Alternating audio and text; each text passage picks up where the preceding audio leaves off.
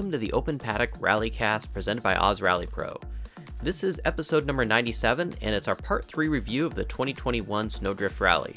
In this show, we chat with Travis Neese, our Oz Rally Pro co driver friends Alex Rand and Gelsomino, and ARA competition director Preston Osborne. It's yet another round from the virtual rally pub we call the Rallycast.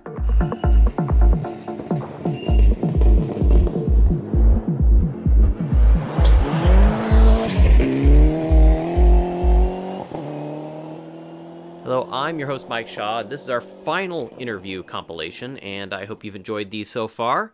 And although I've kind of asked the same similar questions over and over again with these interviews, it's always interesting to me to how the different competitors respond. So I hope you're not bored with that. But uh, we start out with Travis Neese, whose measured approach granted him a second place finish in the National Limited Four Wheel Drive class. We also talk with Rhiannon and Alex Gelsomino about how they helped their drivers, Travis Pastrana and Andre D'Orazio, get their uh, national wins. And then it's a chat with ARA competition director Preston Osborne. We always love chatting with Preston, and uh, he gives us tons of detail of how things work from the management side of things, and especially we wanted to know how Rally Safe was different when managing a rally. And we go into some other topics as well, talking about uh, things even as far as uh, the future of electrification, whether ARA is uh, looking to that as an option down the road. Anyways, we'll be back with those discussions right after this. Go. Five right short over crest into second small crest 40, full left plus nips. Hi, this is Alex and Rhiannon Gelsomino from Oz Rally Pro, Advanced Rally Training. Are you new to rally or have you been rallying many years? No matter what your experience, we can progress you further. Our classes are team training, driver pace note training, or co driver training that are tailored to each individual or team. Email ozrallypro at gmail.com for further details. Travis Neese, how you doing, man? Hey, good. How are you? I'm doing pretty good. Um, well, you got some hardware to take home from the last weekend. yeah, a little bit. I wouldn't say I really earned too much. you know, it was definitely a wild weekend out there. You know, I've talked to several other drivers, and they said Yeah. it was quite literally the quote unquote worst, I guess you could say, of the uh, snowdrifts they've ever been to as far as how slick it was. yeah, it was pretty terrible. Um, then they and then I could compare it to it was probably Tall Pines in 2017, but that's the only time I've done Tall Pines, and it was sort of the same deal, just glare ice, um, no studs allowed, and one day event, super long. So uh, it was a lot, lot like that, and I attacked the. I wouldn't use the word attack, but I drove the event the same way I drove Tall Pines. Not fast, but I made it to the end. So Well, I think for me, the, the, the number one thing that I was happy was uh, not only did you get it past the start um, and finish the Yeah. first stage, you you finished all of the stages the whole day, no mechanical issues. Thank goodness, man. no, yeah, no mechanical issues, but I did uh, drive more mileage than other drivers, I think, because I did reverse drive the stage. So had a pretty pretty good spin on stage, I believe it was stage five, and it was a kind of an off-camber downhill left three. I was going probably 10 miles an hour and I spun. I don't know how I spun on a going that slow. But I ended up going the wrong way, which was nice. We had the rally safe, so Cameron was able to uh, use the hazard button. So uh, Mark coming up behind me had some time to figure out what was happening in case, case they came up quickly. And fortunately, it was early on in the stage, so there were no collisions. But again, a little plug for Rally Safe for, for, for that. So I had to reverse a little bit going forward and handbrake, turn around, and head the other way. So it was one of the many moments I had. That's right. There were some pretty narrow spots in there, weren't there? Yeah, it was pretty narrow, and you know I had to make a choice to figure out how I was going to get out of there so I didn't get hit. But fortunately, you know, he hit the button, and uh, again we had enough time. But you know, you start reversing stage, and you're like, I need to make a decision quick because I'm going the wrong way. And anyway, we made it out. But that was just one of the many stories that I'm sure others had similar. So And you're one of those that has actually some experience, I think, using Rally Safe before this event, right? Yeah, up in Canada, I've used it probably I think four or five four or five times or so. And uh, this was a I'll say it's a, a, rally safe light event, meaning they didn't have all the functions that I was bragging to uh, my co-driver Cameron about. we can just kind of nod off on transit because they have a they have an alert. So if you're going three or four, five miles and over on transit, it gives you an alert, and if you do it again, it sends you a message. So it's just a big red flash. And he's like, "We're going 10 over and nothing's happening." He's like, oh, "Okay, I'll slow down." And I actually asked Keith Morrison about it, who flew down here from Canada to kind of help us set it up, and they just sort of integrated a couple of pieces at a time, so it wasn't the full-on rally safe. So this was like a rally safe light version, but still all the safety features were there. But um, yeah, so anyway, worked great. Uh, we came up on Jack. I can't pronounce his name. Uh, Jacques, I believe he yeah, was the Jacques. car in front of us. Yeah, he had an off on uh, stage three, which is a blind crest, straight down. We would have hit him for sure if we wouldn't have had the uh, hazard because they were just getting out, out of the car. Apparently, had a little fire too. So anyway, uh, it saved saved a lot a lot of us. So um, hopefully they move forward with it.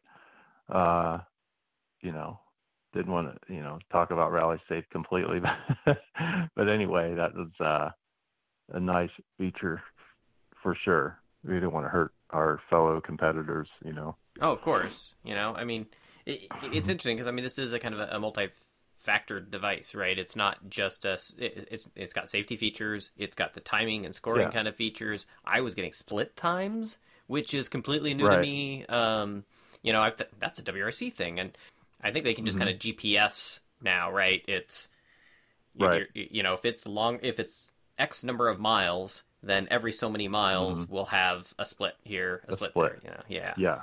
So Yeah. that was kind of neat though, because I could see some of those different areas that you know some were faster than others. You know, like some were faster in the tight and twisties, while others were faster on the straights. And as a driver, if you're having a bad event, you know, it gives you some positives to look at. you know, like, oh, in stage 10, section or two or, or split two, we were actually, we weren't too bad, but all the others were stuck. So, you know, it's kind of nice to pull some positives out of that. And you know, I mean, come on, let's be serious. We're trying to we're trying to do more here in the U.S. with rally, and you know, we're a pretty rich country, I think, and there's no reason for us not to have. I mean, it's just silly. I mean, we're trying to you have R5s, and everyone wants to be bigger, and just not using what you know WRC is using. Just there's really no excuse for it. So hopefully, um, the powers that be want to do it and hopefully it's affordable for us and everybody wins. But like anything, I think uh, both parties have to be a little bit unhappy for a perfect com- compromise. so hopefully uh, we'll move forward with Democracy at work, right there. that. Yeah, exactly. Yeah. well, um, you definitely had some uh, good competition uh, with uh, Ella Barta there. Um, you know, it, it- you guys were. It seemed like you guys were uh, kind of close at first. Then he just like turned on the gas and was just like gone. Yeah, I I'm pretty uh typically at events I I watch times quite a bit. And I've had a little bit of a hiatus for a year and a half, so um which has been a, a little different mindset for me. Uh I don't know if it's good or bad, but I wasn't really watching time so much. Um the app I was just trying to get comfortable getting back into rally. I know it doesn't it doesn't seem that long, but for me it seems like it's quite a while since I've really been able to c- compete. And I'm just trying to find a reset. Well, yeah, of, and again, uh, you know, you've tried to forward, compete, so. but you've had again these mechanical issues where you just haven't gotten very far. You haven't actually been able to spend that much seat time, right? So, yeah, it has been a while. It has, and so I, you know, I had a tremendous amount of great luck uh, the first three years I started rally. I mean, I did, God, one season, 17 with a new car. I think I did 11 events, and uh, you know, I, I think I finished every single one in just that one year. And so, had a lot of seat time, a lot of good luck, a lot of good times, and then everything just kind of, you know, then the bad luck started coming, and then, you know, just mentally trying to figure out uh, how to deal with bad fortunes and and that. And I still love the sport, so you know it's tough when you get beat up like that that many times. You start to wonder, well, why am I doing this? And and I still, I mean, I'm still doing it. So, uh, but yeah, I was just trying to to finish the event, and uh, you know, I wasn't really paying attention at times. Because to be honest, you can't push out there. Either you have the uh, ability and the confidence, and I mean, everything has to be dead on. Everything has to be perfect to do well in an event like this. If you have a half of a percent of doubt, you're probably not going to stay on the road. Um, you just it just has to be a special feeling uh, on that kind of a rally, and I just didn't have that. First stage was good, second stage, but then it was just I had a couple of high speed moments. We didn't go off the road, but it was pretty hairy, and uh, and I just decided I just couldn't get it out of my head, so I just drove out and finished uh, the event, which wasn't a great feeling, but it wasn't. I didn't crash, so it was a average event, but I'll, it'll be one to remember for sure. Well, I've been hearing from a lot of folks that just even on the straights, you know, wide road straight, and I mean, you just you know on the throttle and you step on it just a little bit more, and the car's going sideways, even with four wheel drive. Yeah, I mean, hundred miles an hour on these these multiple crests, and you knew every time. Okay, I know this. I knew where we were on the stage, and Cameron's like, "Stay in it." It's I, I'm like, I know, but look what the car just did. so, I, I I just didn't. I didn't need that. I didn't want it. It wasn't worth it and you know I've had you know the last time I competed there I got third overall and I was ha- you know I'm not going to try to I'm never going to top that again. Subaru was not there. I mean I I just didn't it, it just I I wasn't going to do it. It just wasn't in my mind to push. I just didn't have the risk reward just was not there for me. So uh and you know it's just not for me and what wasn't that event. So we'll do another one and see how it goes. But overall, I'm quite happy though that I didn't break the car.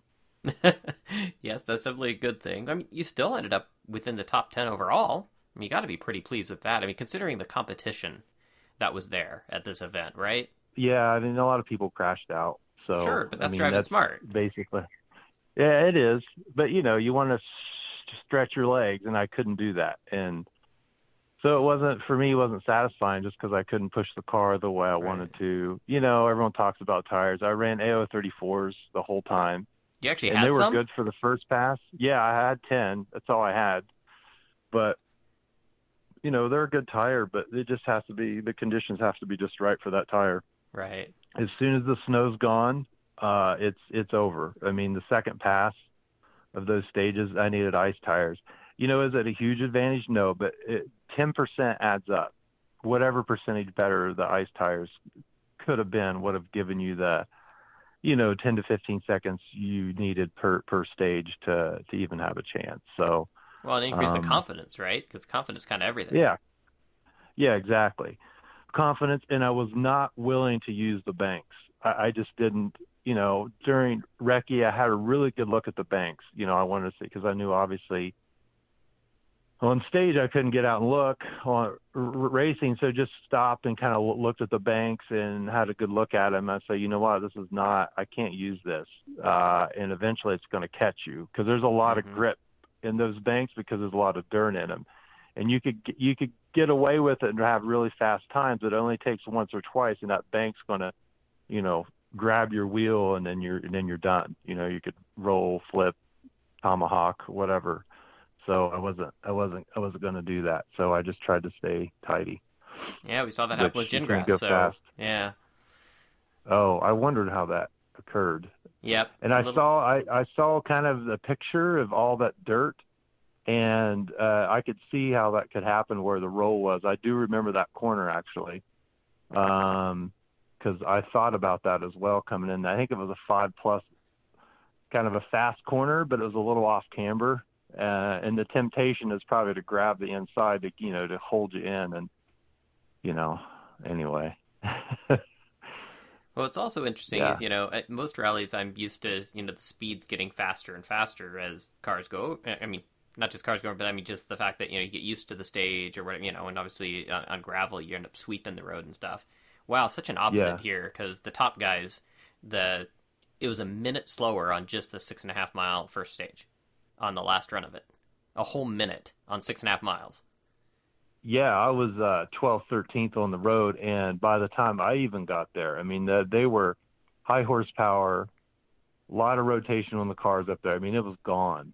So it degraded. I'm sure by the time the 30th, 40th car came on the first pass, it was like it was on the second pass. So it was just, uh, you know, polishing, temperatures increased. It got up to almost 28, 30 degrees, and then it's melting, and then it's, uh, it was every, it was every, it was so challenging. It's just hard to explain how hard it was. And it was a one day event. So it's not like you could reset for the next day and hopefully you had the feelings, as they say, the next day. It was just you had one shot to Yeah. to get it all done, and yeah, it was uh, it was brutal. I I wish I had more fun. yeah, I, I talked to other drivers too, and it just wasn't um it wasn't a, a blast but you know that's how those events are it's you know it's sur- survival If they had just gotten some of the snow that, you know, came a little bit farther east of them, it would have been totally different.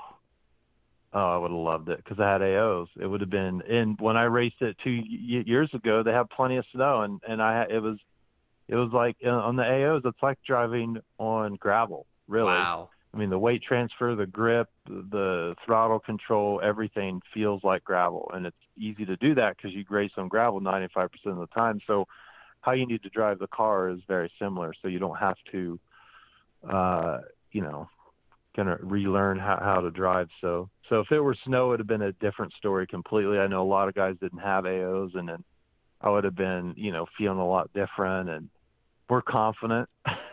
Yeah. and really, it was just the right equipment uh, would have just, you know, the tires would have changed the whole deal. And I know Subaru had the new Dunlops, um, which I'm really excited. Uh, hopefully, we're able to get those. I know some people were trying to get them here before Subaru got them, and somehow they're able to import them, and no one else was, which is unfortunate uh, that we couldn't Are we have surprised? the same equipment that they had. Yeah, I mean it's okay. I mean I'm glad they somebody's able to get them, but I heard that they were uh, against the AO34 Superior even. wow. So um, I mean, yeah, it's, it's so nice to really have exciting. an alternative because the AO34s, they stopped making those four years ago, three years ago? Uh, longer than that. I Is think it?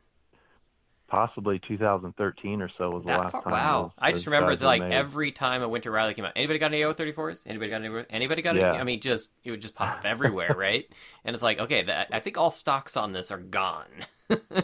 Yeah, and a lot of events can have snow. Uh, LSPR can have snow. I've you know been up there when they've had snow. Uh, Acre Woods certainly could have snow, and of course Snowdrift. And then uh, up in Canada, you know, you know, God, there's at least three or four events that, that potential for snow up there as well. So, I mean, there's a market. I mean, uh, for that type of tire. I don't know what it takes to make it more of, of you know available, but uh, hopefully they're able to make that tire get here and some sort of a um, not a sponsor, but just you know so people have something and so we can all have a good time and have equal you know grounds yeah, Yeah. for sure. race on. Yeah. So, and yeah, nice. this this was definitely an event that tire meant everything. And uh, Yeah, next time, hopefully more snow. I mean, I guess may, is it maybe it's one of those things that uh, you know you, you just wait on putting in your entry until the uh, week before with the weather report. I don't know, but it's worth that late Well- entry fee if it's you know. yeah. Well, I don't know. February is a great. I mean, that's the that was a good call on their part. I mean, they made it. They made the best chance they could have. It was by having the event that late in the year. I mean, that's going to be the snowiest, the best uh, snowpack. So February was a good call by them to have the event uh, a little bit later. It's a little closer to 100 acre wood time frame, but still a month apart. So I think this is just a one-off uh, year, but you know, and the other thing that, that why the event was so hard that these, you know, all these awesome R5s are here. I mean, people are yeah.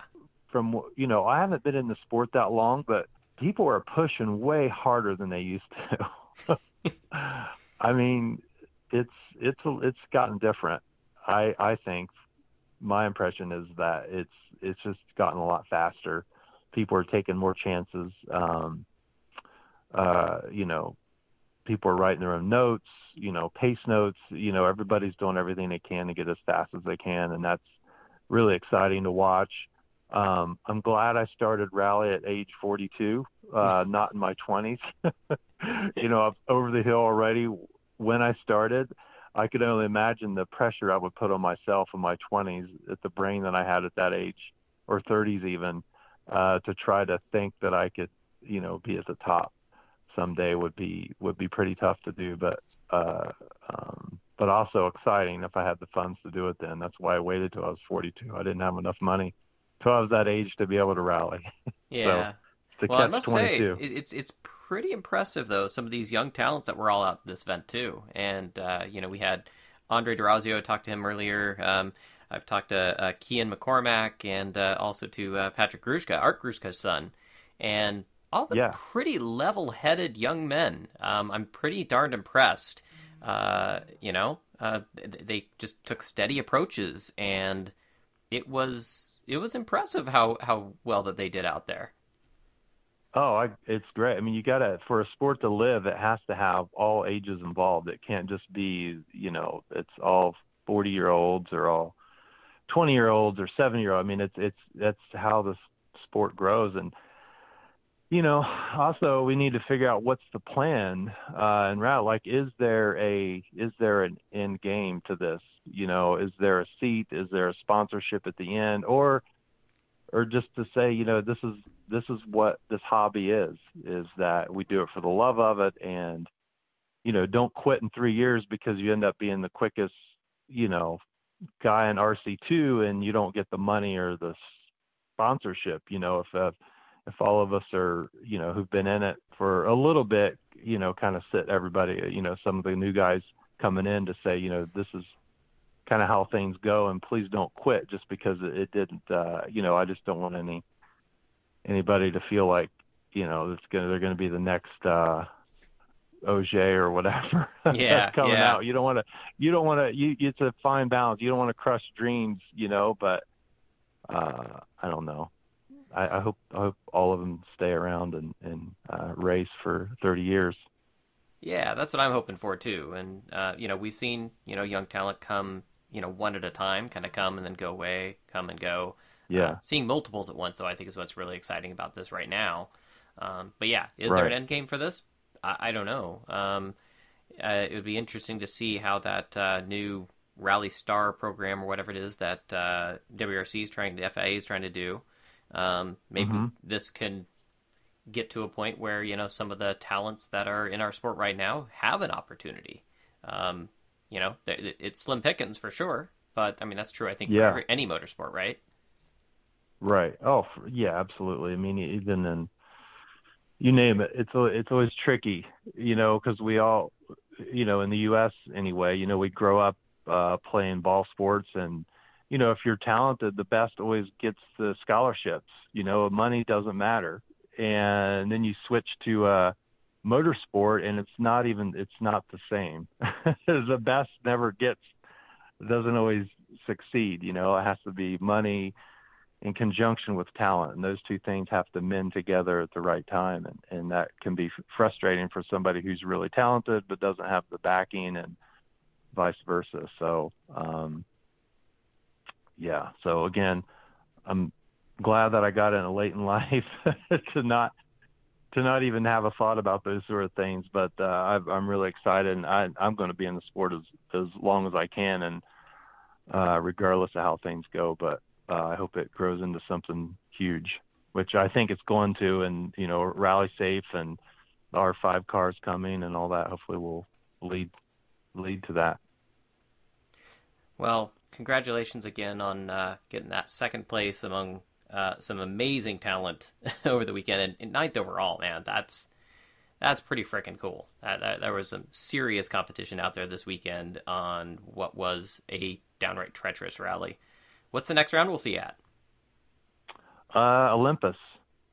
All right. Well, that's Yeah. coming up uh, just in a couple of months, actually, uh, April, I believe. So, some time to, uh, I guess, the car uh, get it tuned up, and well, I guess you don't have to really get it patched up. It's in pretty darn good condition. So, thankfully for that. It's ready to go. Yeah, good chatting with you, man. Yeah, you too, Mike. Thanks a lot. We have Rhiannon and Alex Gelsomino, two winners over the weekend, one overall. Uh, Alex and Rhiannon, first of all, how are you two doing? Recovering after a uh, pretty busy and very successful snowdrift. Yeah, I got to got to admit we both went to bed early uh, since we've been home. We were both pretty tired. Those cold, snowy events always take a lot out of you, but yeah, obviously we both worked hard over the weekend and got a great result. So when you get home, it's nice to catch up on the sleep that you missed out on on at the rally.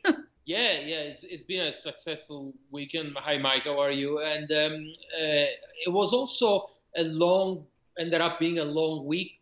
I mean, it was only one long day of rallying. It was one day of rallying, but it ended up being a, a long week because of the two days testing the Andre and I ended up doing with McKenna Motorsports and uh, obviously a full day of recce. So yeah, it's uh, it, it, was great to be in Michigan, to be back there. I had not been a snowdrift for a couple of years. So Rhiannon, I'm going to talk to you a little bit about. Uh, you were quick right out of the blocks there. Um, when when I saw that first stage, it immediately came to my mind Ojibwe because that's where you and Travis had studied so much that first stage to kind of set yourselves up for success.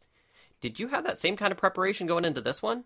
Yeah, so I actually went to Travis's place about three weeks before the rally, um, and I found um, onboards from previous years that I could find on YouTube and and all those sort of things. And we got, um, you know, he hadn't done the rally since 2010, but we got as many notes as we could, and our goal was to, even though those notes may not have been what they needed to be, we could work on the videos that I was able to find.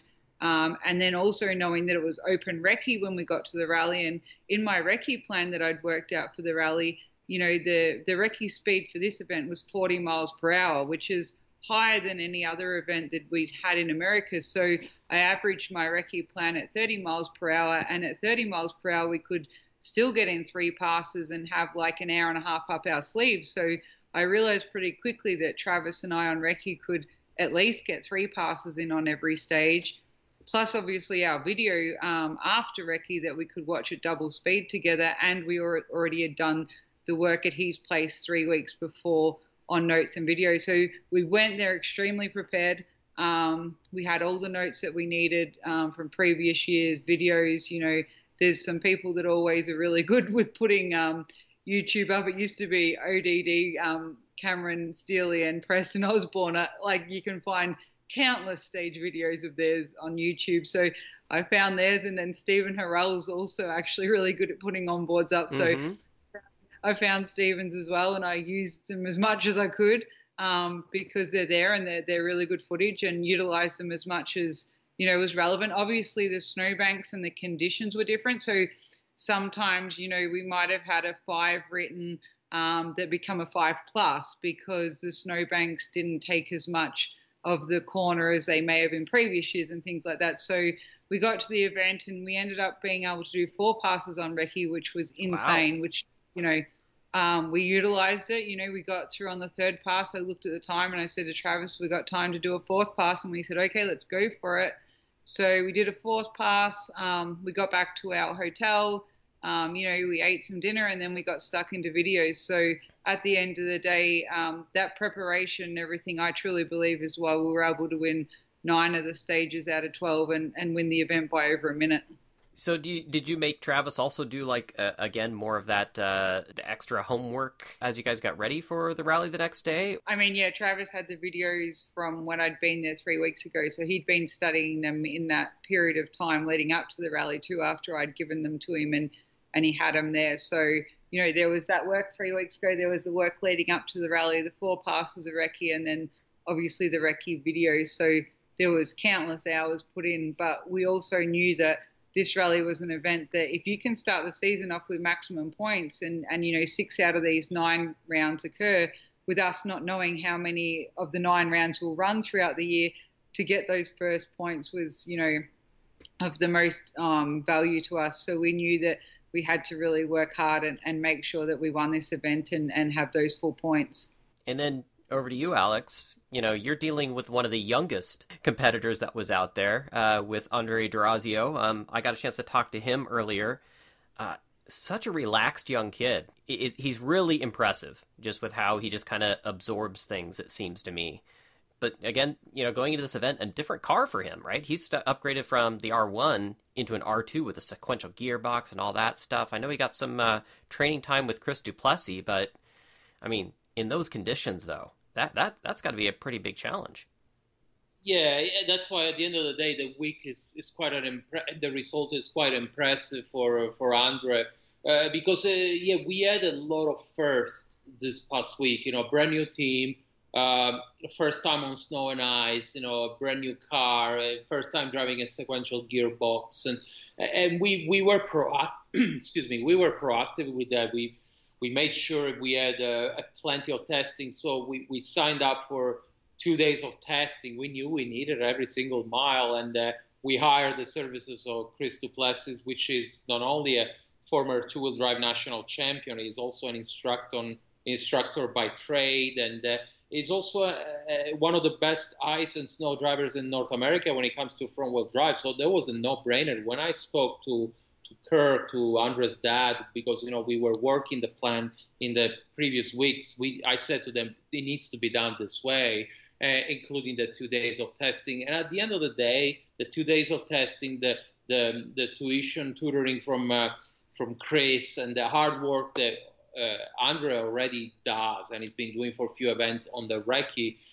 At the end of the day, that's what won the rally. You know, when you do that sort of work, you reach the start of the first stage, knowing that you've done everything, the notes are perfect, and uh, you we try to get used to the car and the condition as quickly as possible. We drove a lot of miles in two days, but we had to if we had to have a, a chance at winning or at least do well at this event. So that paid off.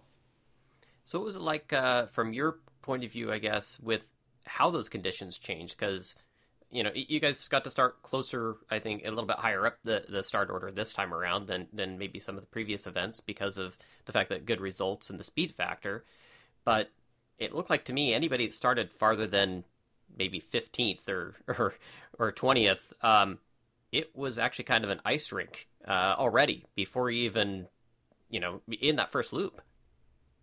That is correct, Mike. Um, we did not see the the change in grip that the first maybe five, seven, ten cars saw, but uh, we did see a more progression. You know, as we ran the stages more and more, uh, we knew what to expect because it's the same conditions we ex- we experienced on the testing. On the testing, we were testing with a couple of our teammates, and we were very late starting the test because we wanted our teammates to start driving and start polishing the road. It was pointless to be the first car running on the testing because those weren't really the conditions we were going to encounter. So everything was very carefully planned. Uh, up to those details that I'm mentioning. And uh, yeah, the, then the condition deteriorated quite a bit on the second pass, but especially on the third pass. Uh, but we were very proactive with the changes, and Andre was really smart in sending me the grip changes uh, uh, on the second after the first and second pass. So we sort of like knew what to expect uh, on the second and third passes. And at the end of the day, it was one of the reasons why we were able to, to go well. I mean, look, in, in a rally as tricky like last weekend, all we had with a rookie driver, first time driving in those conditions, first time driving on those tires and car. All we added was one spin. That's pretty impressive. Wow. But I think it's to the fact that we were very, very meticulous with the marking the grip changes. And I was going through the notes, and some of the corners that we had marked, one corner was one and, one and a half lines of pace notes in my book. That is mind blowing, and that's the most detail I've written per corner on any rally in my entire career. Down wow. to the fact that dress notes are so detailed, but also we literally marked every single meter of grip on that on those stages. Wow, and, and I'm just thinking, just such a, a young person like Andre, um, learning the pace note system, whatnot, to have such complexity. That's that's impressive that he can take all that in. Yeah, it makes you realize what a nine, 18, 19 years old person's brain level is. Right. Too much. I mean, Andre doesn't even require any repeated pace notes, you know. And when we when we finish the stage and we have, he thinks about some some of the corners. He goes, Alex, go back to the start, you know, page two, line three, and move the braking like in the middle of the corner and not at the beginning. I mean, it's just incredible amount of detail. I listened to him when he asked me these things. I'm like, okay, your brain is just above average here. It's really a smart kid. Now, uh, I guess this is kind of for both of you. Did you have to, with conditions like this, um, have to update the notes throughout the event and, and make a lot of note changes?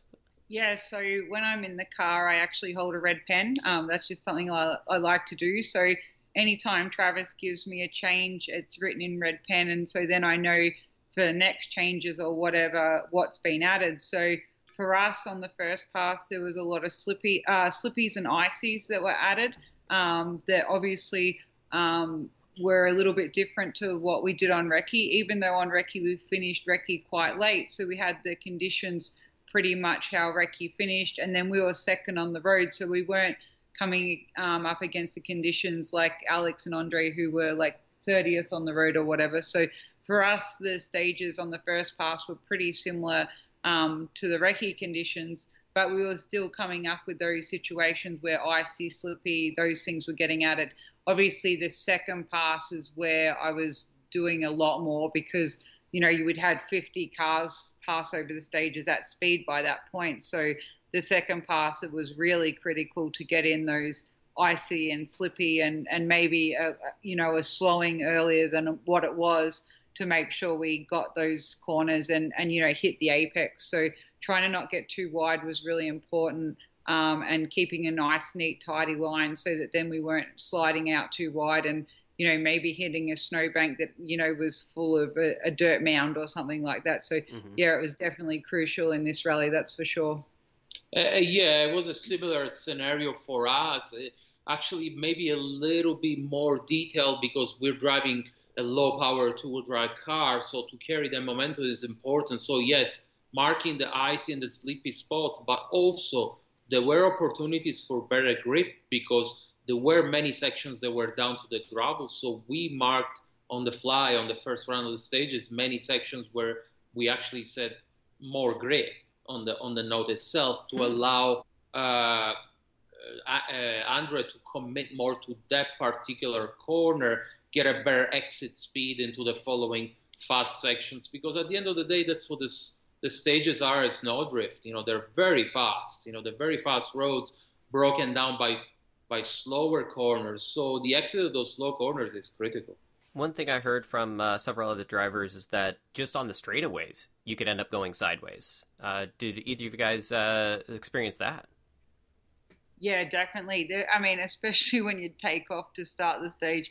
Barry McKenna was taking off in front of us, and Travis were laughing. The onboard would probably be pretty funny because we actually thought when he took off he was going to spin on the straight before he actually got to the first corner because it was just like all over the place. He couldn't find any grip, and and we were just like laughing to ourselves. And every time we line up on the start line, we were trying to work out where was the actual best place to position ourselves on that start line to try and get the most grip on the takeoff. So it was definitely one of those situations where you know, especially for me in that car, sometimes we were hitting 120, 130, and you know, you're on this sheet ice, and you know, you're just hoping that that nothing's gonna, you know, happen, and you spin at those sort of speeds because it's it's definitely not pretty. But one good point Alex made before was about the, the good grip and stuff. We we had the same. So if there was grip that there wasn't in other places, we had good written. So good would tell us that you know we we could definitely take that corner faster than the others. And then, then if we didn't have anything, obviously it was just approach it normally. But then if we had the icy or slippy,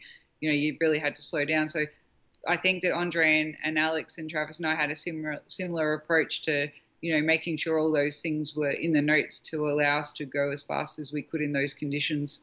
Well, you got to tell me now about fun jump.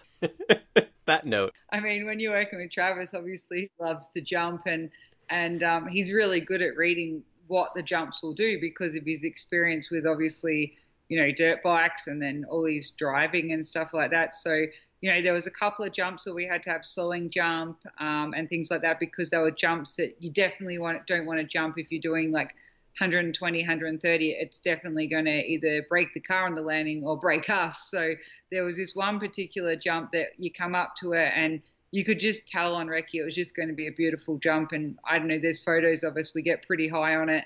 And um, Travis called it a max fun jump. And it definitely was a max fun jump. He he had a laugh when we were in the air and, and, and thought it was great. And I, I sort of was like, is everything okay? You know, because I thought, you know, but he was just laughing. So, you know, it, Love it. it, yeah, it was definitely a max fun jump. Um, the landing was perfect. It was something that we could have maximum attack on, but also know that it would land perfectly and, and there would be no issue with either us and our backs in the car or, or the, the car itself. Did you uh, get in the air with Andre?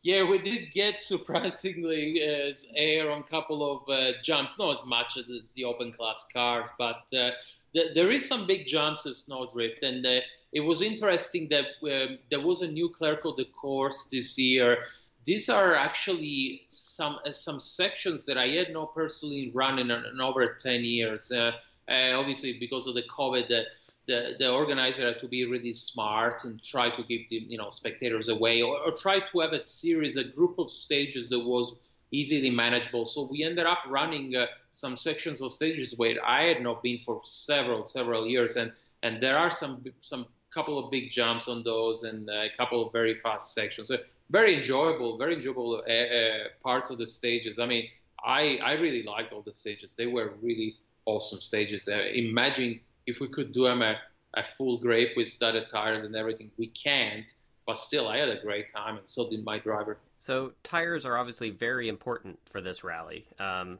I'm guessing it was important for you two as well. Um, do, do you think that was one of the keys also to victory? Yeah, I, I, gotta say so. We we tried a couple of options. Look, in the little Fiesta R2T, you're limited by size, right? We don't have the snow tire that you can fit in a bigger uh, 15 inch, you know, open class car wheel. In, in, the smaller cars, you're limited. So you only have uh, a, an ice tire, which these are all production based tires. So very, very little sidewalls uh, thickness. So they, they can be, they can get flat, you know, you can just touch a snowbank and they puncture. Oh, wow. So, or you can have the same tire with a tractionized, you know, tread. Um, so we actually on the first loop of the stages, and this was uh, that's why I'm so proud of Andre. This was Andre's call. Uh, we actually ended up mixing. We ended up mixing tractionized and just slight uh, and just ice tire, really? and that was that really paid off. That's something that you see them doing in, in WRC and uh, after the after four stages it allowed us to have a 30 seconds lead. So uh, that was very clever for Andre. Then uh, we all uh, we all ended up on full tractionized. Uh, uh, the top three or four, uh, I believe, in our class, um, because the conditions were just too sleepy. But that little decision that he made at the start gave us a bit of a jump start to our competitors and put us in the lead right away.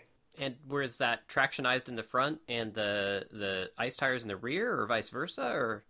Uh, that is correct. Yeah, the the, uh, the idea the idea of, uh, was tractionized in the front and ice in the rear, and there was honestly a change that we decided literally two minutes before checking out and starting the rally. So there was a bit of a scrambling around because we told the boys, okay, that's we need to change this now. We are out of. We started the rally in two minutes, so Chris was managing our car, was a lead, lead technician. So there was a bit of running around, you know, grabbing those tires, lifting the car while Andre and I were in the car ready to go. So there was a bit of a, it wasn't drama, you know, it was a last minute decision, but it paid off. Wow. And uh, how was it uh, keeping traction on your end uh, as far as tire choices and all that stuff, uh, Rhiannon? Yeah, it's interesting. Alex just said that because it was something that I talked to my team about at testing, but um, the diameter, the rolling diameter of our tires was completely different. So that um, cross patterning and stuff like you see at Monte and like Alex and Andre obviously did wasn't some, an option for us, but it was something we definitely discussed. I know because I thought that you know definitely knowing that the different things you see them do at Monte was you know something that you could consider, but.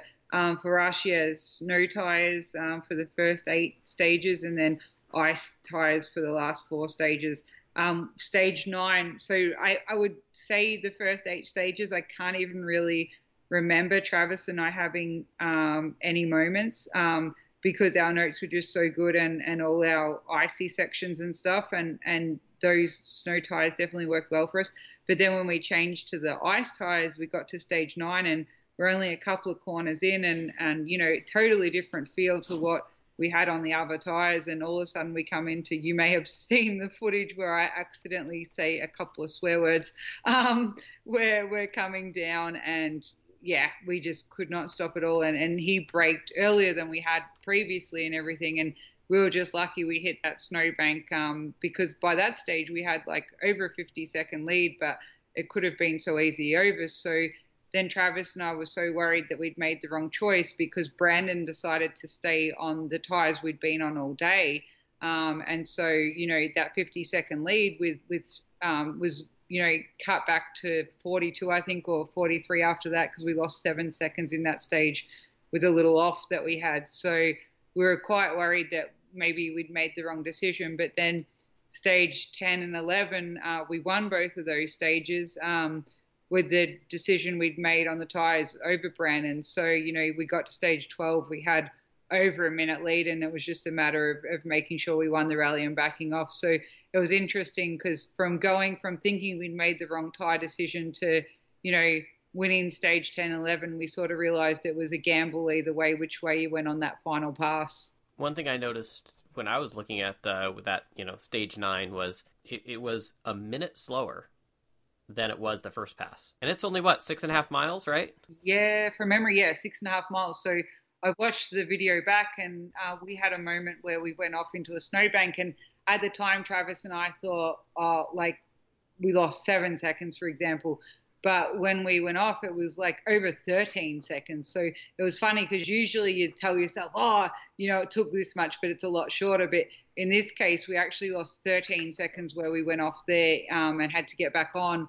And then we had that other moment, obviously, where we hit the snowbank and kept going. We didn't lose much time there at all, but where we went off the other section. So I actually realized that, you know, if we hadn't put off that other time, you know, that stage we would have won probably by seven seconds as well. So definitely we're on the right tires. We just needed to make sure that we um, learned how to use them um, rather than, uh, you know, going out the same as we had on the previous tires because it was definitely different conditions. So this was the first event that the American Rally Association was using RallySafe, and you two are both very familiar with the with the service. Uh, what did you think of having it in the ARA?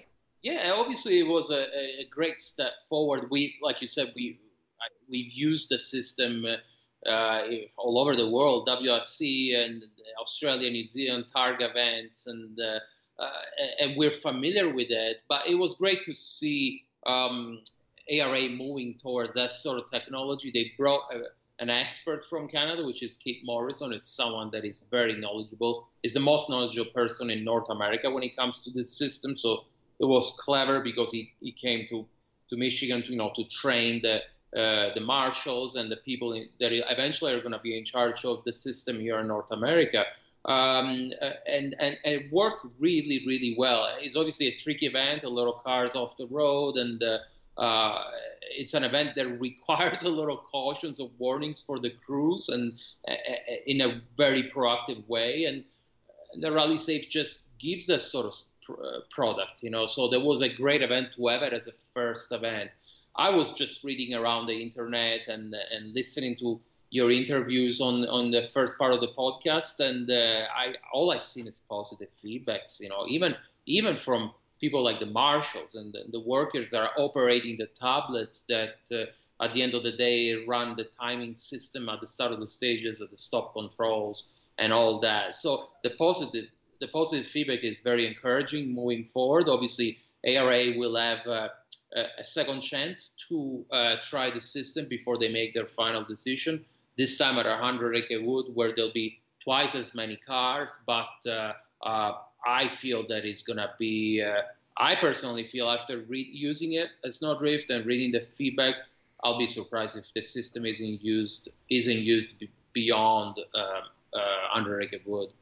And I mean, I think the great thing is that ARA is being really proactive. Straight after the event, we we were sent a survey um, with I don't know five questions or something like that um, and I think that's really important because they got immediate feedback how people were feeling straight after the rally rather than leaving it too long and people forget, you know, things that happened, things that were good, things that were bad, and things like that. So, you know, there was things that that I just love that, you know, I've been able to use that feature for a few years, but Travis hasn't. Like when you get there and, and the, the clock is counting down, you know, the rally safe is already counting down your start time and and things like that. You you cross the finish line. It tells you what your stage time is. I know these aren't safety factors, but they're added bonuses that Rally Safe has. So you know, a lot of people um, didn't really realize that not only is it a, safety um, you know device that we have in the car, it's also brilliant for you know counting us down and starting us, giving us our stage times. You can push option and go in, and you can look at all your stage times for the day and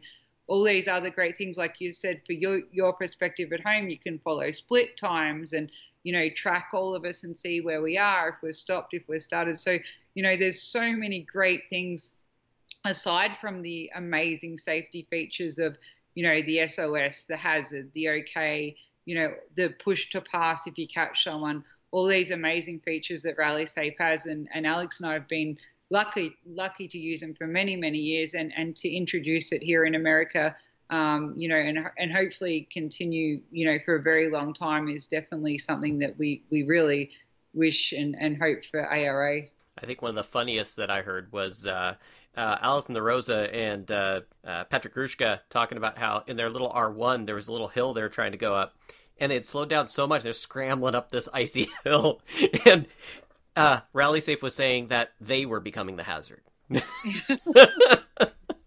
I heard a few, I heard a few people say that because sometimes you'd have to go so like there was some two corners and three corners, you know, those really tight technical sections as well as the fast things.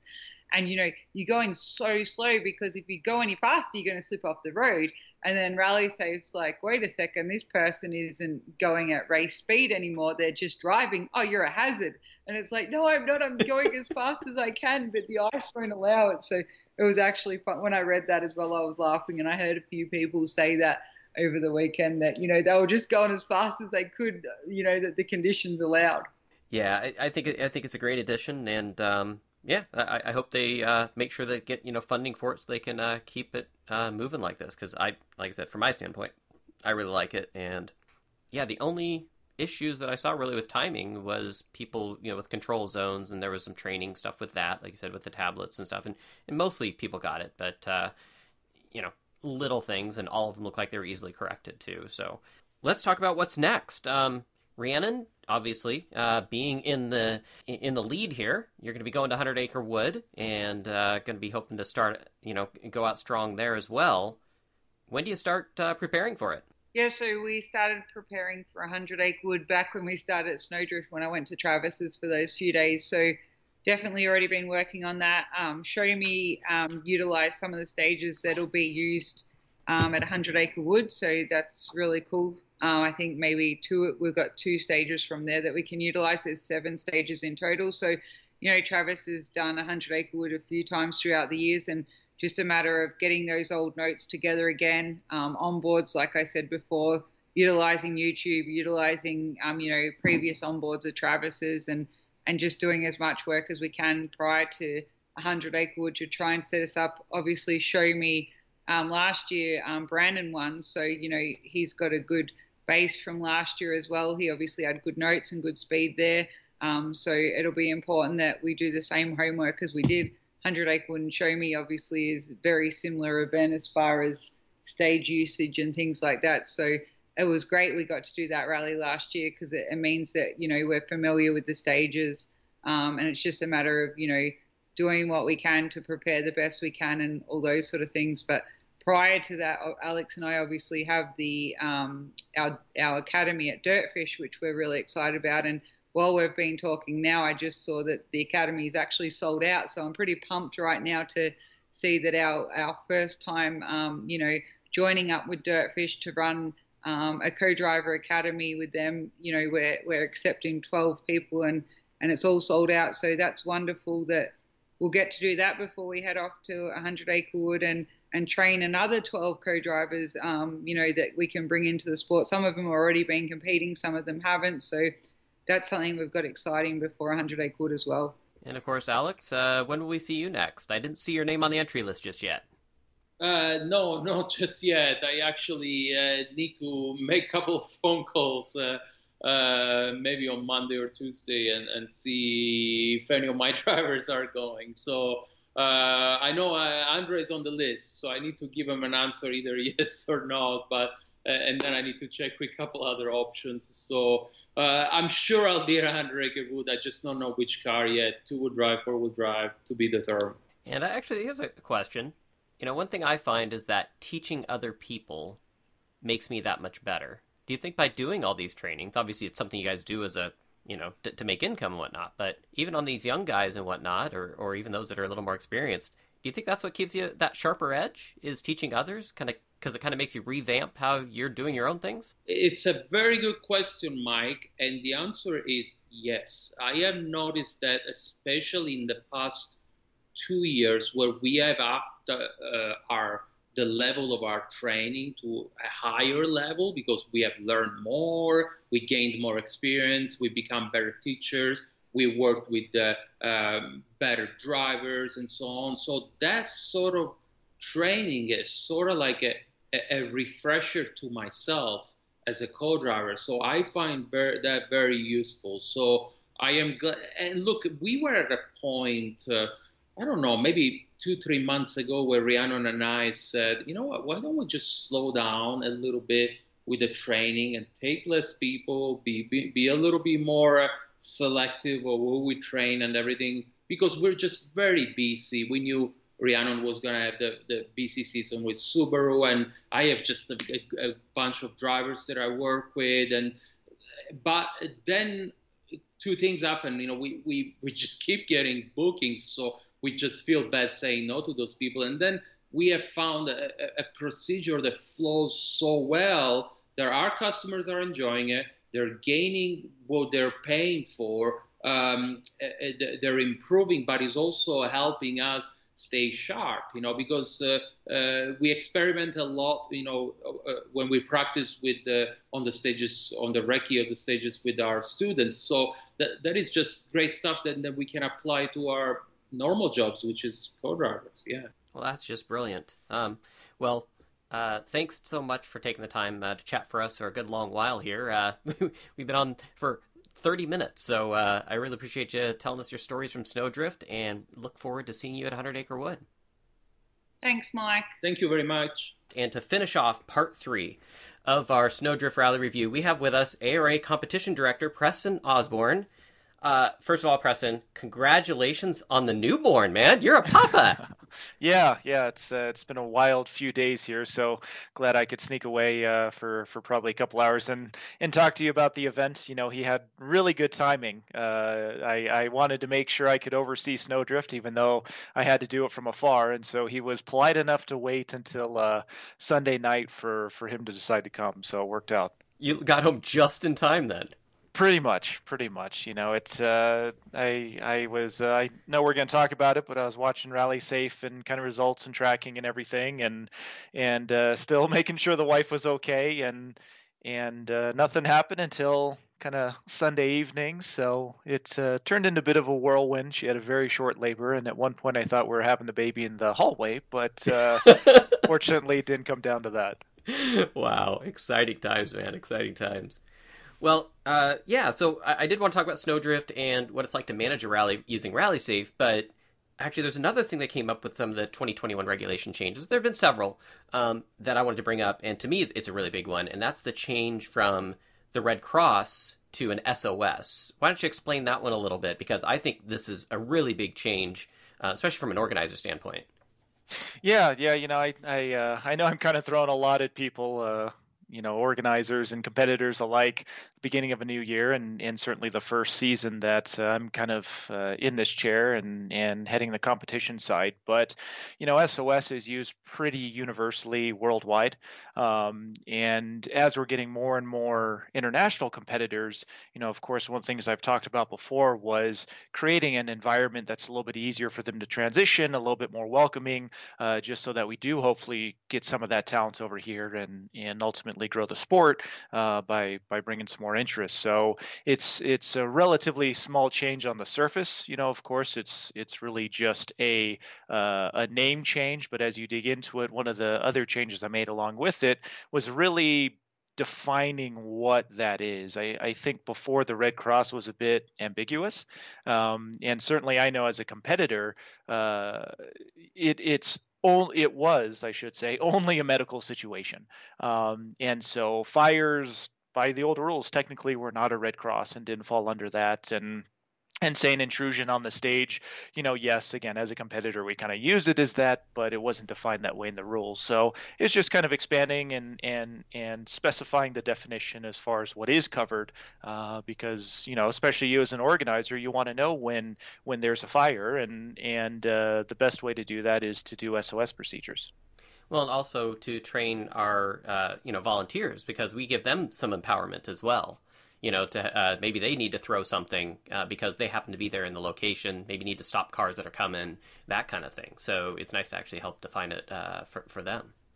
Yeah, yeah, you know, and and uh, kind of change the way the signage looks a little bit as well, just so it's a little bit more obvious. I don't know if you've even really seen it yet, but um, well, actually, I know a lot of people have seen it because it has appeared in a uh, engagement photo recently uh, for for Sue Ann, of course, and excuse me, and James Monk. So it it uh, is more color so that even if you can't necessarily see those those letters very clearly if you see something bright green you know they're okay if you see something bright red you know uh, you, you've got to stop and see what's going on so and the other piece to that that i wanted to bring up is the, the required training and I think that's critical. Um, you know, there, there's procedures that are written down. Um, I remember again with the Red Crosses, I had these for uh, you know stage captains and things like that. We had this printed instructions on the back you know, in the moment, people stopping and reading, what do I do in this situation? That, you want it to be just reflex, right?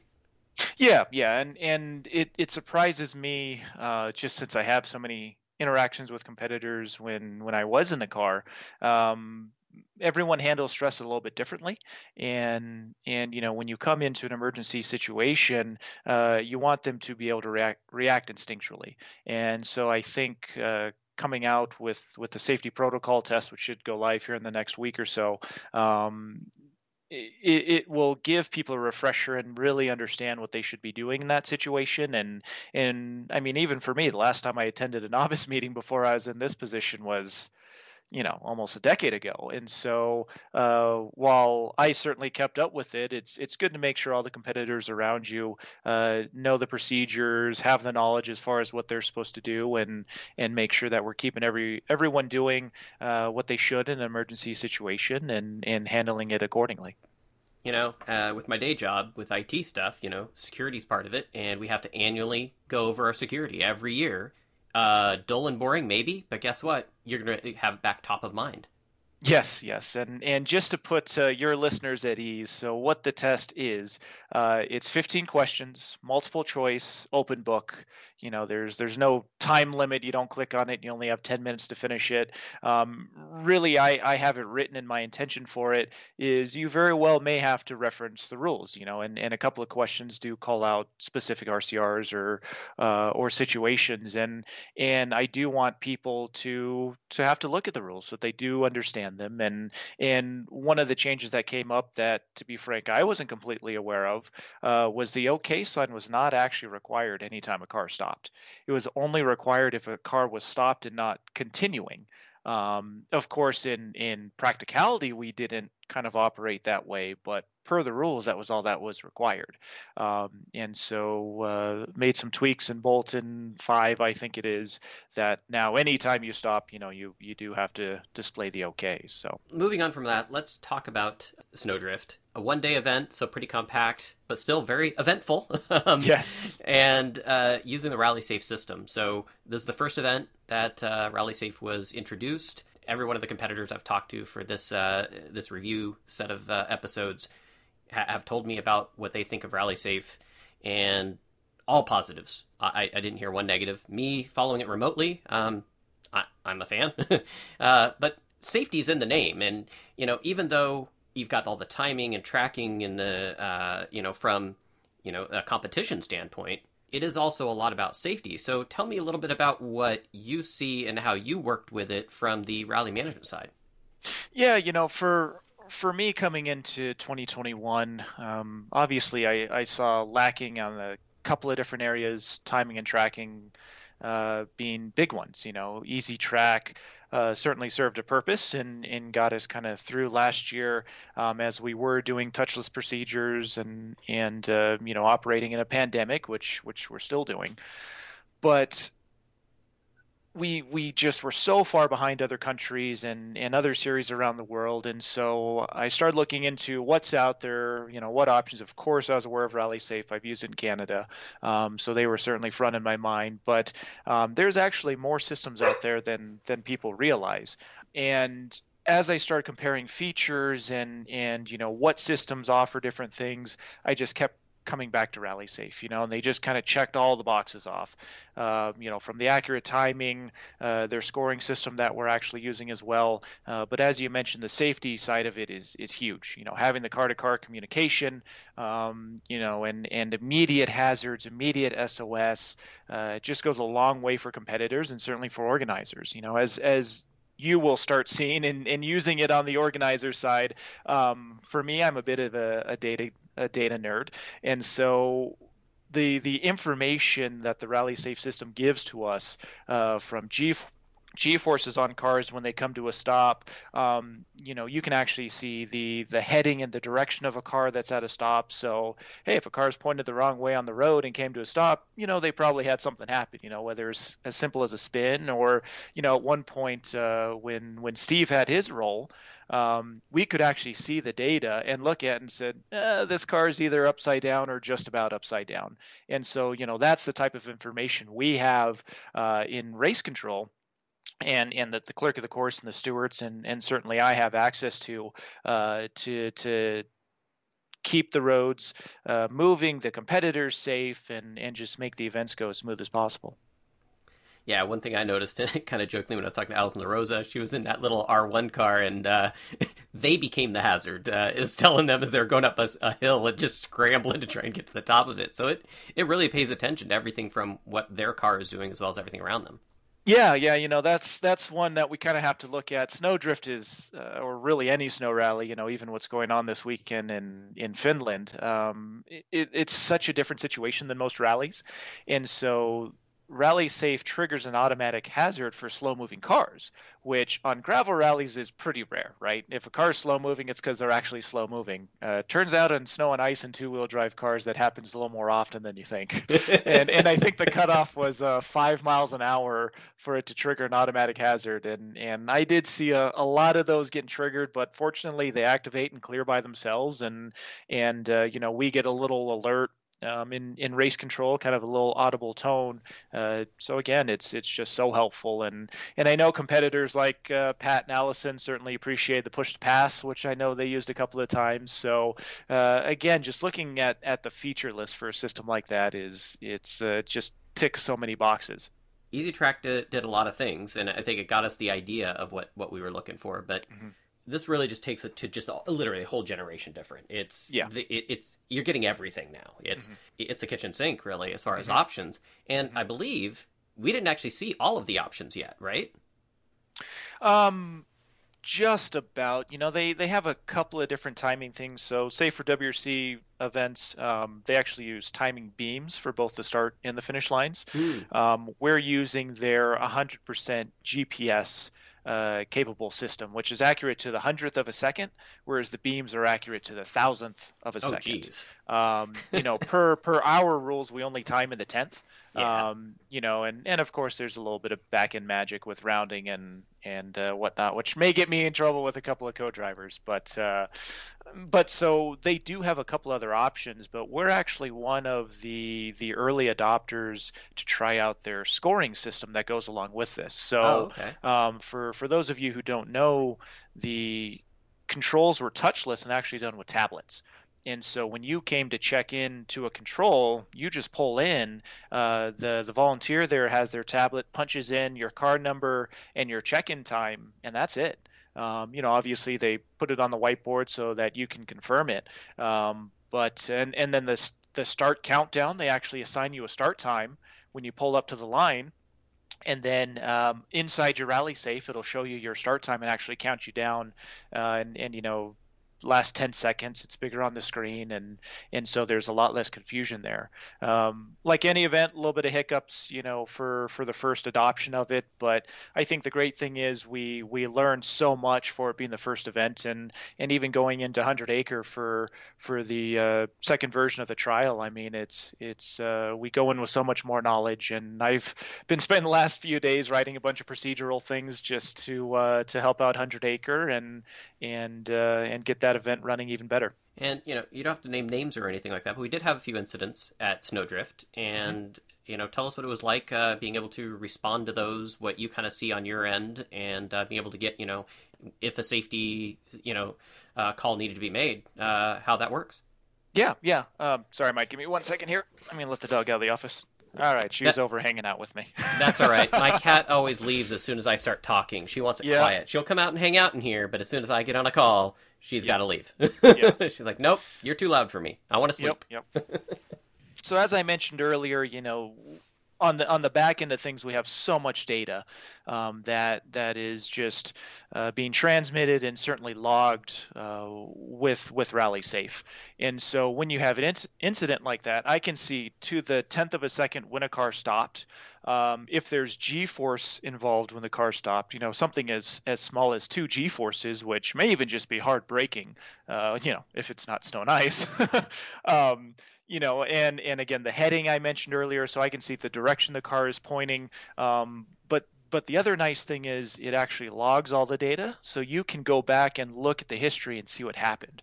Um, so we even had some questions with competitors uh, as they're learning how to use the system and saying, you know, I I, came on this car and I don't think I saw a hazard with it. Um, you know, I didn't see it on the screen, or and so we're able to look at it and go, okay, it did transmit the hazard data. Uh, at least on our end, it shows up. It's on the screen, and so it, it can be kind of a teaching moment for us. Mm-hmm. And and you know, is it positioned in the car so that it, it catches the co-driver's eye without being distracting? And and again, it, it it's so new for everyone that everyone's figuring out how to use it. Uh, certainly us included, even with the great training we've had from Rally Safe. Um, and then in in more critical situations like an SOS, so when a car stops and either manually selects an SOS or an SOS is automatically triggered. Um, the competitor can override it first off. So if, if they're in a big crash, I forget offhand, but I think it's 13 Gs or more, uh, the system triggers an automatic SOS and basically comes up and says, you know, are you okay? And if you are, you hit OK and it clears the SOS immediately, and and you know it's it's no different. Displays an OK sign, so on. Um, if there's no response, obviously it keeps that SOS, and and we can uh, activate emergency personnel pretty quickly. And and so instead of that 9 10 11 12 minutes. Once the first car gets there starts to render aid. Second car gets there figures out the situation goes to that radio point. Um, i mean you know as an organizer it's it's critical minutes you're sitting there without quite knowing what's going on um, whereas we can get so much information immediately. Um, the the tablet interaction um, with the competitors can also activate either medical or fire. And so it's just another piece of information. We may see an SOS, but we don't know it's medical or fire. Well, now we know if they hit fire, we're probably sending a fire truck first, uh, yeah. you know, rather than sending an ambulance going, oh crap, something's on fire. We need to send a fire truck now. So, uh, again, everything that I'm trying to do from a safety standpoint um, is just to, to decrease that response time. And, and, you know, there's some other ways that we have to look at it, uh, how to get ambulances to certain places in the situation it is a medical issue or, or, you know, how, how do we scramble fire trucks and and that's certainly something I'm working on with with organizers but you know if I can save a minute here two minutes there three minutes there um, it can start to add up and and hopefully make a difference and one other feature I found interesting is you can actually send a message to a particular car yeah, yeah. So it's it's pretty simple messaging, but it is two ways. So we can ask yes or no questions. Um, so the very obvious one: Are you okay? And you can hit yes or no. Um, you know, and and you know if it's medical, we can again ask simple questions as far as needs, um, or even a situation we saw at Snowdrift where um, a, a, car was stopped on a stage and we we could kind of see where it was on the road, but we weren't sure if it was partially blocking the road. And so we could send them a message that says, Are you in the road? Or are you off the road? You know, however you want to word it. Again, simple yes, no. Um, so, so there is the the ability to do that, and and certainly helps. Um, you know, say relay a message to the start line to to give that emergency bulletin uh, to competitors and let them know that there's a car stopped and partially blocking it. Um, but even then, as they're coming to it, they're going to get that hazard message um, on on their own rally safe, so that they know they're coming up to something. And then, uh, how was it from a timing standpoint? Uh, using it for timing and scoring, and uh, you know, like you know, we've had inquiries at the end of typically every rally that there's at least something where somebody has to have uh, times corrected. Yeah, you know, for for stage times, uh, we had no issues uh, that we saw, and, and no inquiries on stage times. So Yep, 50 yep, entries correct, and zero timing issues. Correct, correct. I- I- I'm trying to for, re- for trying stage to- times, for stage right, for stage times. time. Let But me sure, yeah, right, because Yeah, there's yeah. penalties where everybody's Yeah, going to, yeah. of course, inquire about those. Yep. But I- I'm just trying to think back to a rally where I've not had at least one. Yeah, yeah. And No, so it's, that's it's, impressive. uh, yeah, it's it's great to see, and and you know they're they're using a bit of a different GPS system than we saw with Easy Track, um, and and so the accuracy is is much better, and and uh, for for us for this event to work flawlessly, which is obviously a, a huge plus for us. Um, the scoring side, you know, again, there's still a, a level of human error and and certainly learning on our end and the organizer sides, and that was somewhat expected. But um, I think as these procedures get smoothed out, uh, using a system like this is just going to make the sport so much better. And I guess the kind of the last thing on Rally Safe now, just to, to clarify for folks, this will be used at national events, uh, super regionals, and regionals. They still have to do their own thing, right? Uh, not necessarily rally safe. We haven't committed or or confirmed for the rest of the season yet. Um, you know, part of it, of course, was gained through Snowdrift, and I sent out the survey to all the Snowdrift competitors to get feedback from them, uh, which has been mainly positive. Um, and from there, it's making sure that the costs associated with it make sense, um, because with a system like this, it is, um, you know, there is there is a price tag with it. Um, ARA covers the vast majority of it, uh, but we're not able to cover all of it. And so, you know, right now we're working behind the scenes to uh, see if we can get more coverage with it from different funding sources. Um, and then certainly we'll talk to organizers if we do want to move forward with it. Um, you know, from from the competitor side, this is a premium system, and so I would only use it at national events. Uh, regionals and, and super regionals, um, I, I really want to focus on keeping those events affordable, uh, just because grassroots is obviously such a big part of rally.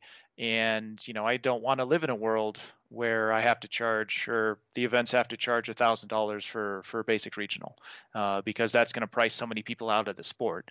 Um, but, you know, at, at least from my end, my expectations for national events are different uh, than than even super regionals, and and I think competitors have a similar mindset. You know, if, if I come to a national event, I'm going to have different expectations as a competitor um, as I do, say, even come to an event I'm associated with, like Colorado, which is a still still a very good event, uh, but but it's just a, a different perception. So uh, I'm guessing you've been watching the uh, WRC event that's this weekend. Um, Yes. And of course, young Oliver Solberg, uh, watching him. Wow, how lucky were we to have him, you know, cut his teeth, uh, you know, with four wheel drive, high power cars over here, and now see what he's doing in, in a debut in a WRC car. Yeah, yeah. You know, it, it makes me realize that uh, my son, all of five days old now, might be a little bit behind the eight ball. Um, so I, I'm going to try and get him at least into karts here in the next week or two, and, and give him a fighting chance to maybe one day uh, be on the WRC stage. But no, it's it's it's so cool to see see Oliver competing and and uh, you know and, and having at least some good stage times. And I think he was top four on a couple of stages, and and to know that he he raced with us and raced over here, and and that started his experience in that level of car is uh, it's so neat to see. Well, and that makes me just think of other young talents, of which we had um, several out at uh, Snowdrift. Andre Durazio, you called it on him. I mean, last year uh, you were saying just keep an eye on this kid, and he, he's really been proven that. Um, went from the you know limited two wheel drive and a dominant showing at Olympus and other events, just been really quick in that thing. Uh, to now in a Fiesta R2 in a slippery as hell event with no studs and uh, showing that he can uh, outdo you know Dirtfish's top instructor. Granted, he was in rear wheel drive. We'll give him we'll give him some uh, some leeway there, but that that that was pretty awesome to watch. Yeah, and, and remember he's a California kid too, so it's not like he grew up uh, driving on ice and snow. So at That's least right. when I had talked to Alex, um, Andre's experience in any winter driving was very limited, and uh, and so you know the testing that he did before the event was obviously critical because you go from oh I've never raced on anything this slippery to all right well let's go out and win the class in in a very competitive two wheel drive class. So uh, no, I I. Uh, I, I, like to give myself a little bit of credit that I recognized uh, the, the, young talent in in Ojibwe, and of course we talked about it not long after uh, I, I, sat in in the uh, co-driver seat with him, and and he's just made leaps and bounds with every race he's been in, um, and and you know to have someone with so much natural talent for him that's also willing to put in the work and and continue to progress. Um, I'm still going to say it for those that didn't hear it before, but but pay attention because uh, he's only going to get faster and and like you said, this was his first event in the R2 uh, or R2T, I guess it would be now. And so um, I know he's got a pretty full season ahead of him in in that car, and and I have a feeling the gap to second place is only going to get bigger. Well, and then we've also got uh, Cian McCormack, um, who's also uh, this was his third ever uh, mm-hmm. event, his first national. We have uh, Patrick Grushka, son of yep. Art Grushka, yep. who was in the uh, uh McNally's R1, the, the old uh, ODD car. Yeah, yeah, I, I, have some fond memories in, in that car, obviously. So uh, so it's good to see them having success too. Yeah, yeah, and, and seeing you know I saw him. Um, I think it was his first race was at Colorado uh, last year, and so um, you know of course as as it happens with your first race or your first couple of races, you start at the back or at least near the back, and uh, and he moved up the field pretty quick as well. Um, you know for for me now I am of course keeper of the speed factors, if you will, and and pay attention to that for initial start orders that go to events and and do research associated with it. And so, um, seeing the progression for them uh, in something like a speed factor, which ultimately is their speed compared to the competition. Um, it's it's it's great to see, and and now for me, you know, in, in a roundabout way, I get to to see ARA fostering that young talent and, and giving them a platform to be able to race on, and and uh, and and the races so that they can go up against each other, and hopefully we have some close battles here uh, between some of those guys. So I don't know what Pat's uh, long term plan is. I know he's going to be in the same car for 100 acre, um, so uh, we we might have to be paying attention to him at, at that race. Yeah, and uh, you know, I I want to see, you know, uh, Chase Hovenga, uh, Ryan Sanders, Cian McCormack, Andre Durazio, Patrick Grushka, all in the same kind of car uh, at an event, going hammer and tongs, man. Because yeah, I'm just so yeah. excited to have this.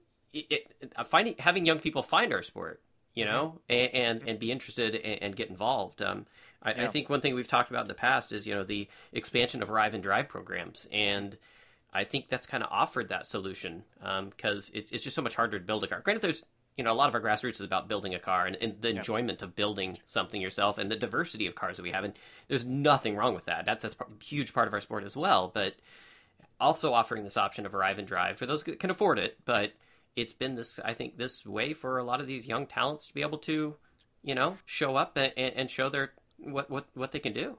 Yeah, you know, I, I think there's a couple of different ways to look at it. Obviously, just about anyone involved in rally is passionate. Um, you know, with it still being a relatively small motorsport in the U.S., um, you, you've got to look for it to find it. And obviously, we're trying to change it with with partnerships like Dirtfish, but it's it's a bit of a journey. Um, and and so I enjoy the technical side in it, and so I certainly built my first rally car and helped friends build theirs. But that's not for everyone, and it's still passionate to get out there and drive the car. And so, you know, I, I know someone like Andre is is learning the technical side of it that comes with the sport, um, but but certainly didn't have the ability to go out and build his own car. And so for him to have the option to be able to step into a car um, and and and race without having to worry about passing tech and and that side of it. Um, it, it just shows that side is not for everyone. Um, I like it. I know you like the technical side of it, and, and plenty of the racers out there enjoy the the the building of the car. But um, you know, it's it's there's so many different ways for people to get involved with the sport now. Like you said, whether it's McKenna or or Ed, you know, going off and and kind of taking the ODD flagship, and and now it's under um, I think it's uh, EM Motorsports is is the name that he's going to be going with. Uh, it's it's great to see, and you know I, I think the other note about uh, Pat and and Ryan Sanders is you have to look at their second generation as well, and so these are fathers or families uh, who are so passionate about the sport and and passing it on to their kids, or you know the Tabers I know in your neck of the woods another great example where you have a whole family involved. And and just the the passion for rally continues to surprise me every day. So we've got Hundred Acre Wood coming up were you surprised that you had that many entries that quickly? Uh, yes and no. uh, I, I, I fully anticipated hitting the entry cap. Um, Even in a pandemic. Maybe, yeah, yeah. You know, last year, of course, it was still very, very early on in the pandemic, and and we were still unsure of what was going on. But I know if you remember, we had 115 entries. Yeah. Um, in the first week, and and so the fact that we had, I think, it was 98 entries in the first 72 hours, I think it was. I mean, it's like just that. It's, it's crazy. crazy. to me. But, um, you know, obviously it's great to see. 100 Acre puts on a great event every year, and and people love their roads, and and certainly it's world class competition or or getting close to it. Um, you know, I think we have seven or eight R5s entered in the RC2 class. And, nine. Excuse me. I'm, I'm, way under. I'm way under what it is. Right? I mean, yeah. I mean, I don't think I, I, I. still can't fathom that we have yeah. nine R5s at a single event. Yeah, yeah, and uh, and and so the great thing is you you have stories top to bottom, right? You've you've got a higher quality of car coming at the top of the field, and so competition's getting closer there. Um, you know, but but even towards the back of the field, I know you and I were talking during Snowdrift, and one of the battles I was paying attention to was uh, the regional limited two wheel drive. Yeah, and uh, Santiago Iglesias. A lot of people, and yeah, uh, yeah, and uh, uh, Russell Senior. That's right. Yeah, and and I don't know if a lot of people were paying attention to it, but going into the final stage, they were split by less than three seconds after you know the 80 or so uh, competitive stage miles. So uh, it, it's so cool to see that. And and you know I talked with him a little bit afterwards, and and they knew it was close, but maybe not that close, um, which is why Russell was was still pushing pretty hard and and uh, made it. Let's call it 99.9% of the way through the race. yeah, just uh, like a quarter or two from stuck. the finish. Oh. yeah, I think it's the second to last corner, which uh, I've been there. It's a heartbreak. It's hard. Um, but uh, I think it was his first event, or or at least his first event really? with ARA. So yeah. um, so he's uh, you know another new competitor and has that beautiful Cosworth. So it's uh, you know you talked about the diversity of cars is is so cool to see. Ah, yeah. Uh, Fabrizio's little uh, Fiat is another one of my favorites. Yes. I think just such a cool build. Uh, if, yes. if, you ever get an up close look at it, wow. Um, I, I wouldn't have thought a, a Fiat be so cool before until I saw that thing. Yeah, yeah, yeah, yeah. They're you know it's such a small, compact car, uh, and you know more and more rally cars are co- kind of going that route. Um, you look at even the Subaru cars compared to the rest of the world, and they they look like boats. well, let's talk about the future and diversity of cars. You know, um, to finish this out, uh, I had a question just thinking back to when I last saw you in person. That was at Olympus, mm-hmm. and we had our first hybrid out there. Granted, it was out it was out uh, as an exhibition car, a uh, little Prius. Um, did not have that much power. Uh, the only thing that made it all wheel drive, I think, was a 20 horsepower or whatever it was uh, rear wheel drive that could kick into if you're stuck. Kind of. You're giving it way too much credit. It was seven horsepower. so I mean, there wasn't a whole lot going yeah. on there as far as performance wise, yeah. but it is what every championship is moving to is some yeah. sort of electrification. So I wanted to Yeah. ask you, is ARA starting to look at electrification as an option? We are, we are. You know, it's it's certainly conversations that Doug Nagy and I are having. You know, Doug Nagy, our, our technical director, because I would like to um, foster those types of cars coming up. Um, you know, we're we're taking a little bit of guidance from the FIA just because they have uh, a, a, lot more people and certainly money to figure out how to add cars like this safely. Um, because at the end of the day, uh, my job is to keep competitors safe, and and uh, the towns that they're in, the forest, you know there's there's so many pieces of the puzzle, um, as you know, that go into putting on an event and so many different people to think about. Um, but it, it's looking more and more like that's going to be the future, you know, whether it's 100% electric or at least hybrids. Um, and so it's up to us to figure out how to fit those into to our competition. Um, the the Toyota that did the exhibition was 100% on board to be a competitive car and actually petitioned to do that. Um, but we just don't have anything in the rules to allow that right now, um, and so it's us working on changing that. You know, the the WRC for those that don't know are going to hybrids next year for their top tier cars, um, and then the Rally 2 or the previous R5s will will have a hybrid option in uh, 2023. And so it's not far off even from from the top level of the sports. And and uh, there's there's been talks with them as well about 100% electric cars, but I don't think they're very far in that process yet. Um, you know, for for us, it's thinking about uh, battery fires are much different, of course, than than regular car fires, um, and so making sure that the local towns that are generally smaller, so don't have the same resources as say LA, which every other car seems to be a Tesla. Uh, so they're very prepared. I've been it. there. Yeah, I was. Yeah. Uh, yeah, down the Silicon Valley area, and I and I did not realize just how many Teslas actually were on the road. yes, yes. So you go there, they know how to handle you know a, a, battery fire because they probably see a little bit more often. But say Salem, Missouri, how many Teslas do they have come through, and how prepared are they to handle uh, say an emergency in a car like that? And so it's it's making sure that we we kind of connect all the dots and and uh, make sure everything is taken care of before we can allow those. But um, I'm excited. I, I I am a big fan on of what those cars are capable of. Uh, it's just going to be up to us to make sure that we fit them into the competition and and uh, and and make sure they can compete with uh, whatever class we put them in. You know, for for me, just you know, my idea of, of, of a hybrid that I think would be cool is just something that the front wheels are powered by the electric motor and it's kind of mostly a rear wheel drive car and then you know you're coming out of that corner and it can just help get you out you know that much quicker and then you know you're back to full rear wheel drive with the you know internal combustion engine yeah. and uh, i think yeah. that would just be a fun combo to have something like that it wouldn't have to be a huge battery pack or heck i mean there's all the different kinds of ways they're learning how to store energy yeah. Um, but yeah it would be just something like that i think would be just kind of cool um, mm-hmm. even if it's a little more simplistic but you know there's tons of ideas and i guess that's what it does it just opens this door of different ideas out there. And granted, yeah, we're, we're not the the pinnacle of the motorsport. Obviously, we, are going to probably let them pave the way. But I, I, just again with with all the different kind of builds that people do, to have that option where we could have some like even private development of, of some of those ideas out here, I think would be really fun. Yeah, I mean, if, if you think about it, Rally at its core has always been about production cars. And at this point, you know, I was, I was reading an article recently, but I think it's almost 30% of cars on the road now, or sorry, cars being sold are electric and so you you have a, a, and it may be electric and hybrid i don't remember exactly but so you have a pretty large subset of modern vehicles that are using this technology um, and and so it's certainly relevant to our sport you know from from a marketing side of it uh, your manufacturers pretty much only want to put money into electric cars um, because that's where they are investing the heaviest.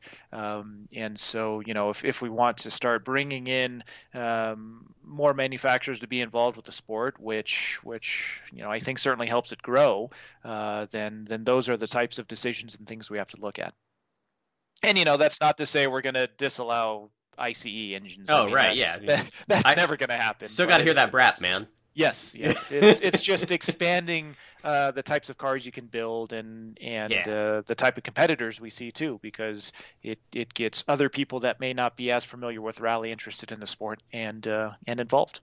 That's true. And Extreme E, uh, kind of the first kind of true off-road championship uh, with mm-hmm. electrification, mm-hmm. is really coming out here soon. I think their first race is in April, something like that. So mm-hmm. it'd be interesting to see how how that turns out.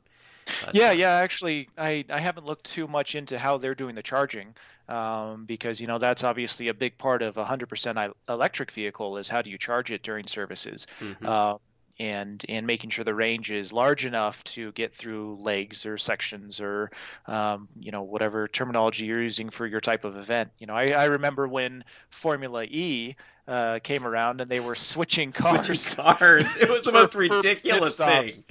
and and I watched a couple races and went, all right, this is a little ridiculous. But but once they were able to, you know, uh, have a charge last for a whole race, um, then then at least became more exciting and and maybe a little less showy and more racing. Uh, which uh, you know the show is part of it, but I think if you're going to have a motorsport, it needs to be racing.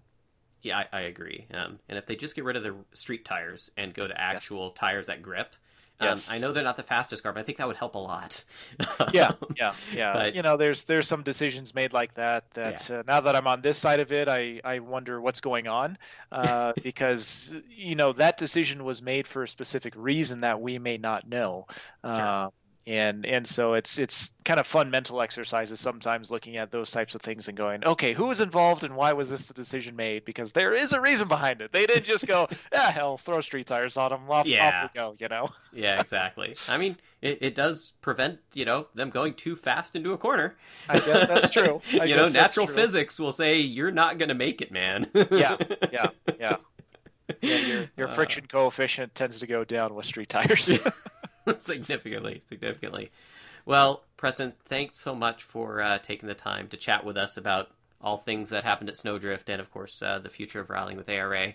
Uh, don't be a stranger. We'll talk to you again, maybe uh, after a couple of events. And especially congratulations on your newborn son.